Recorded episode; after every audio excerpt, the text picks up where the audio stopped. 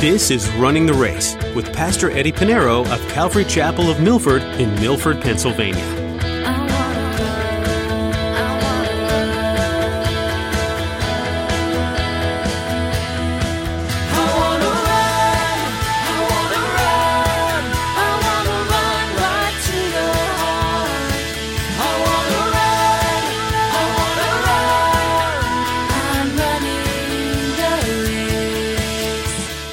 What is the Son of Man? Speaking of man, mankind, mankind as a whole, that you take care of him. And you know, he's quoting David, and David, I just imagine what, you know, David, when he writes this psalm, you know, he's thinking about what is man that you're so mindful of? I ask that question all the time. Who am I that you think about me? I don't want to look at myself in the mirror, let alone the trust that God would think about me and care for me. Next time you look in the mirror, Remember this psalm of David. David said, What is man that you are mindful of him? The truth is, we aren't anything on our own, but we are loved by God. So when the mirror tells you things you don't want to know, turn your eyes instead to Jesus. He loves that person in the mirror. He's looking on you with eyes of a proud papa.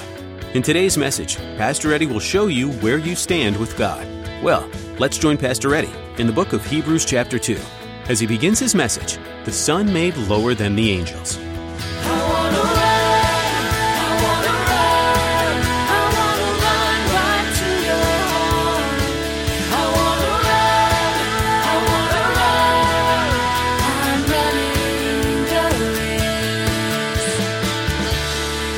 Chapter 2, we're going to read verses 5 through 18. Verses 5 through 18, Hebrews chapter 2. The writer of Hebrew writes this For he has not put the world to come, of which we speak, in subjection to angels. But one testified in a certain place, saying, What is man that you are mindful of him? Or the Son of Man that you take care of him. You have made him a little lower than the angels. You have crowned him with glory and honor, and set him over the works of your hands. You have put all things in subjection under his feet. For in that we put all in sub- he put all in subjection under him. He left nothing that is not put under him. But now we do not yet see all things put under him. But we see Jesus, who was made a little lower than the angels, for the suffering of death crowned with glory and honor, that he, by the grace of God, might taste death for everyone. But it was fitting for him, from whom are all things, and by whom are all things, in bringing many sons to glory, to make the captain of their salvation perfect through sufferings. For both he who sanctifies and those who are being sanctified are all of one, for which reason he is not ashamed to call them brethren, saying, I will declare your name to my brethren. In the midst of the assembly, I will sing praises to you. And again, I will put my trust in him. And again, here am I and the children whom God has given me. Inasmuch then as the children have partaken of flesh and blood, he himself likewise shared in the same, that through death he might destroy him who had the power of death, that is the devil, and release those who through fear of death were all their lifetime subject to bondage. For indeed he does not give aid to angels, but he does give aid to the seed of Abraham. Therefore, in all things, he had to be made like his brethren, that he might be a merciful and faithful high priest in things pertaining to God, to make propitiation for the sins of the people.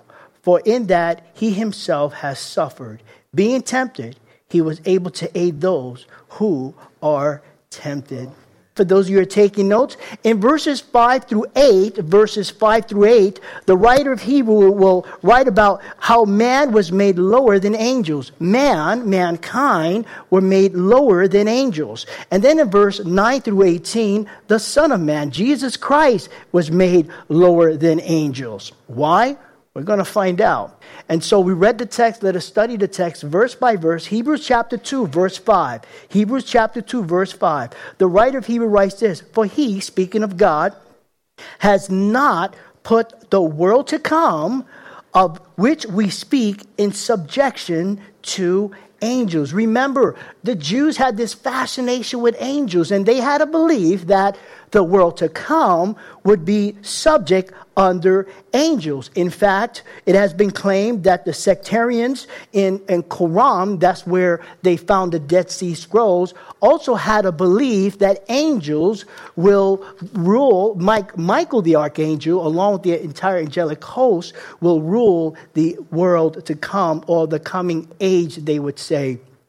However, God never, ever had the intention for angels to have dominion over the world, whether the world we live in now, the past, present, or the world to come. In the beginning, if we recall, in Genesis chapter 1, we found that God has given man dominion over the earth. It was man. Let's look at Genesis chapter 1, verse 26 it says, Then God said, Let us make man in our image, according to our likeness. Let them have dominion over the fish of the sea, over the birds of the air, and over the cattle, over all the earth, and over every creeping thing that creeps on the earth. Man was given dominion. But it's now he, they're speaking about the world to come, and that speaks of and points to the millennium kingdom of Christ millennials don't believe in the world to come. You know, they some believe that this is it. I said, "Wow, this is the world to come." Well, uh, then I want to hold my breath for anything else. I mean, it, just seems it's not under control. However, we can see that the writer of Hebrews uh, points that there is a world to come. Now, before we go any further, in the Bible, the word world is it has three meanings. Uh, when it talks about world, it could speak about the earth, the planet Earth, or it, the secondly, the, the world as a, a world system, and we find the world of sports, the world of economics, the world of finance, or as some people talk about, the new world order. First John tells us, "Do not be a love of this world. He is of this world." Right. So this is the world, the world system. So we have Earth, the world system, and then we have the world. Speaking of people, and we find that when the Lord says, Christ says in John 3.16, for God so loved the world. He's speaking about people. Okay? Here in the Greek is the Greek word, the word world is oikoumene, and it means the inhabited earth. That's what it means. So it is speaking of an earth. It's speaking of a world, not a system. It's not speaking about people. Currently, right now, we are living in what is called the church age. The church age began at the day of Pentecost. Acts chapter 2. And we'll continue on to the rapture of the church, 1 Thessalonians chapter 4, verse 16, and also Revelation chapter 4, verses 1 to 2 after the church is raptured, that begins the 70th week of Daniel, spoken of in Daniel chapter 9, verses 24 to 27. You could also read Romans chapter 11. And then that begins the Great Tribulation. The Great Tribulation, seven years of tribulation. While the tribulation is taking place here on earth, the church is raptured to be caught up. We're not subject to the wrath of God. And it's not talking about tribulation, it's talking about a great tribulation. There's a difference. The world, you would have tribulation.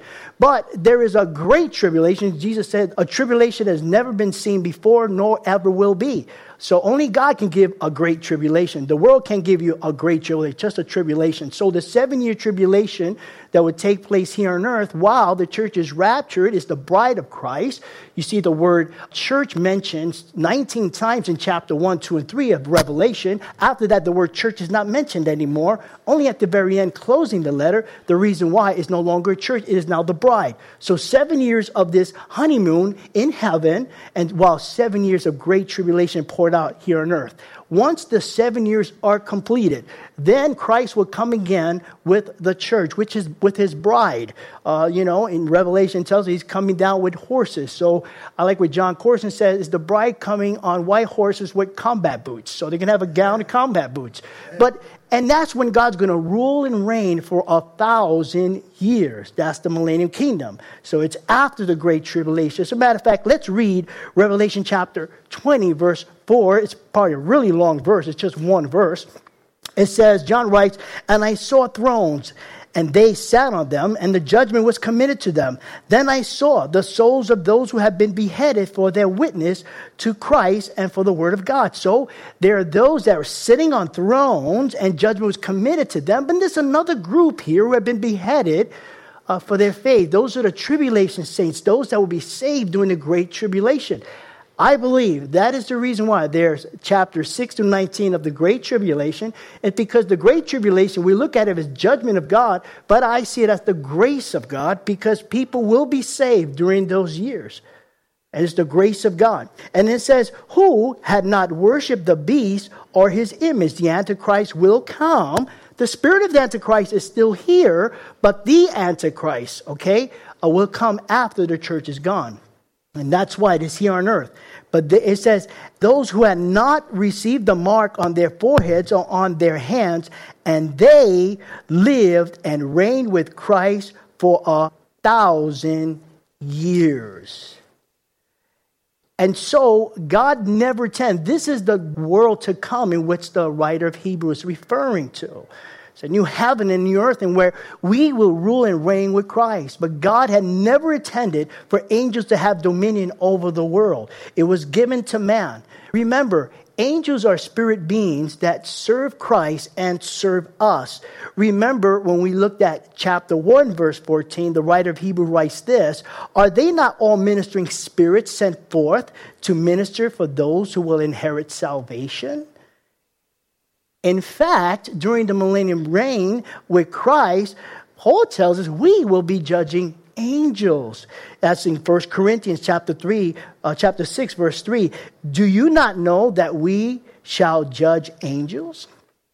And so this world to come was never intended for angels, and the writer of Hebrews is now pointing to man that he made lower than angels, and you know, was man who was given this dominion over the world, and we will rule and reign with Christ in the world to come. Now, in verses 6 to 8, the writer of Hebrews will further prove his point that God is not giving dominion over man. He's going to quote from, a, from Psalm chapter 8. I recommend you read the whole Psalm, uh, Psalm chapter 8, and, and, use it for devotion. It's, it's, it's, it's amazing what David just writes, you know, inspired by the Holy Spirit.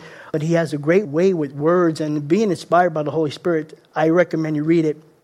But you'll notice before we begin looking at what the writer has written about Psalm 8, Notice what he begins in verse 6. In verse 6, he begins with these words. He says, But one testified in a certain place. One testified in a certain place. Some translation has it like this It has been testified somewhere. Now, I want to just, you know, just stay here for just a minute because I don't want you to think that the writer of Hebrew is ignorant or he doesn't know anything about the scriptures. Obviously, he knows his Bible. Obviously, he knows the scripture. He's been quoting scripture after scripture after scripture, and it just proves the fact that this is what we do every Sunday. This is what we do Wednesday. This is what we do Friday. And hopefully, this is what you do in your own time. Rightly dividing the word of truth. Looking at the entire counsel of the word of God, every scripture, every passage to confirm the passage that you're reading. And that's what he does here. But notice, he doesn't mention the author. Obviously, he knows that David wrote this psalm. David is one of the writers in the book of Psalms. And Psalm chapter 8, he knows that it was King David, David who wrote Psalm 8. But in the same way that he did not mention his name in the letter, in the same way he did not mention any of the authors of the Bible that he's quoting from, all the passages. Later on, he's going to mention about the men of faith, but never mention them as authors. And there's a reason. Ultimately, the purpose of the book of Hebrews is not to focus on who wrote it, who's he quoting from, but Jesus Christ himself, who is the Word of God by the Holy Spirit. So let's look at verse 6. In verse 6, he says, But one testified in a certain place, saying, What is man that you are mindful of him? Or what is the Son of Man? Speaking of man, mankind, the Son of Man, meaning mankind as a whole, that you take care of him. And you know, he's quoting David, and David, I just imagine what, you know, David, when he writes this psalm, You know, he's thinking about what is man that you're so mindful of? I ask that question all the time. Who am I that you think about me? I don't want to look at myself in the mirror, let alone the trust that God would think about me and care for me. But uh, you know, I love the verse, is not quoted here. The verse, when you read Psalm 8 and verse 3, uh, kind of gives the, uh, the idea of where the psalmist is going with this. In verse 3 of Psalm 8, he says, When I consider your heavens, the work of your fingers, the moon and the stars which you have ordained. Then he goes on, quoting the psalmist, What is man that you are mindful of him? And the Son of Man that you visit him. You know, I think about that all the time. I don't know about you, but I believe there's not a single human being that gets tired of looking at what God created, nature. I'm not saying about worshiping nature. I'm not a tree hugger. About, you know, I put people before God's creation, but I have a respect for nature. I do recycle. I don't kill myself if I you know, throw a straw somewhere, you know? But I do respect, you know, when I mow my lawn and I see these little frogs just hopping low, I'll stop, let them get out of the way, and just, that's just me. And I see a bug, I don't kill it. I see a fire, I don't kill, I'll let it be. Because you know why? I believe, I believe, you know, years ago I heard Billy Graham say this. If that insect is there, God created that insect and he wanted that insect there. Who are you to kill it? Take his life. What has it done to you? You know? So I let it be. The one thing I do kill is mosquitoes. they, hey, it's, it, it's either my blood or their life. And I don't know how that mosquito got in the ark, but you know, Lord, you know, you saved everything. You should have left the mosquitoes behind. But nonetheless, I have a respect for all of God's creation. What I'm saying is we have an appreciation for God's creation. And here David looks at all that God has done and he puts it all in perspective. Who am I that you're so mindful of me? Keep in mind that when God created heaven and earth, before he created man, that's what he created heaven and earth. He created a beautiful garden. Then he brought man. In the same way, God has the same pattern. He said, I go prepare a place for you. Right? In my father's house, there's many mansions. And if I go prepare a place, then I come for you. And it's always been the bridegroom who always prepared a home for the bride. And we see God has been consistent in his love for us in creation and even at the end times when he's preparing a place for us. But just thinking of, of David as a shepherd, shepherding the flock and thinking about Lord, who am I that you're so mindful of me? I think we take for granted the things that God has blessed us with. We take for granted that we look at the stars and sky, that God has placed each and every one and knows it all by name, all for you. for you. It is just, oh, I just want to decorate the place. No, it's for man, for those whom you love. Who are you? Who are we that you're so mindful of? So he goes in in verse 7. He said, You have made him, mankind, a little lower than the angels. Now, he is not saying that man is lower than angels spiritually or that man is less important and angels are more important to God. But he had made man lower than angel in that angels are spiritual beings and we are physical beings spiritual beings, physical beings. For the Lord, the things that are spiritual are the utmost. God is spirit. We worship him in spirit and in truth. We're born again in spirit. He is spirit, the Holy Spirit. And so he had made us a little lower than the angels in a sense that now that we are of flesh, we also have a spirit, the spirit of Christ when we're born again. So he says in verse 7 you have made him a little lower than the angels. You have crowned him with glory and honor and set him over the works of your hands. Verse 8 You have put all things in subjection under his feet. For in that he put all in subjection under him. He left nothing that is not put under him. Again, Genesis 1, verse 26. God has given dominion over man. He says, Let them have dominion over the fish of the sea, over the birds of the air, over the cattle, over all, er, all the earth, and over every creepy thing that creeps on the earth. Verse 8. You have put all things in subjection under his feet.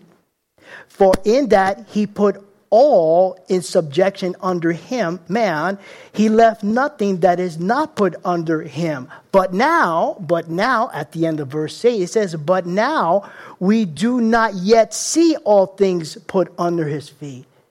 Well, what is it? Are all things under his feet or not? It's what changes everything, he says, But now. In the beginning, man had dominion over the earth but now man does not have. You see, one time at the garden, God has given man dominion over the earth. But presently, now we can see that it's out of control. We see evil, we see filth, we see lawlessness, we see chaos, we see confusion, we even see death. And where, what happened that we no longer have dominion over the earth? No, it's not because you don't recycle. It's not because you bike instead of using gas fueled vehicles. No, it's because of sin. Sin. Sin. You remember when Adam sinned and Eve sinned, they took of the fruit. At that time, they had dominion. Before they took the fruit, they had dominion over the earth. But when they took the fruit and they sinned against God, Satan now has dominion over the earth. As a matter of fact, Second Corinthians chapter 4, verse 4, it says, it says that he is, he is the God of this age. Ephesians chapter 2, verse 2 say that he is the prince of the air. You remember when Jesus was fasting for 40 days and 40 nights. Satan tempted him. And I believe, and I always say this, I think this is the greatest temptation that Jesus ever had. My thesis, my view, uh, looking at all the gospels and all that Jesus, Jesus has been tempted in every point, in all points. We're going to talk a little bit about that. But this is what the greatest temptation of Christ was this when Satan offered him the world. The world. Let's look at Matthew chapter 9, verses, I'm sorry, Matthew chapter 4, verses 9 through 11. And it says, And he, speaking of Satan, said to him, All these things I will give you, that is the world, the kingdom of it, if you will fall down and worship me. Then Jesus said to him, Away with you, Satan, for it is written, You shall worship the Lord your God, and him only you shall serve. Verse 11 Then the devil left him, and behold, angels came and ministered to him. Notice Jesus did not argue with Satan. Jesus could have said, I created the world. He did. He handed over to man, Adam. Adam sinned, Satan now has it. Would say this here was Satan was trying to tell Jesus, hey, Jesus is a shortcut. You don't have to go to cross. You don't have to be flogged. You don't have to have the beard ripped off your face. You don't have to have your hands pierced. You want these people. You want the world. And Jesus saw every face that he created. He saw your face, he saw my face at that moment. He said, This is a shortcut. You want them? You want this world? All you have to do is bow down. I, I have it now. I can give it to you. And Jesus did not argue. However, all that's going to change in the world to come.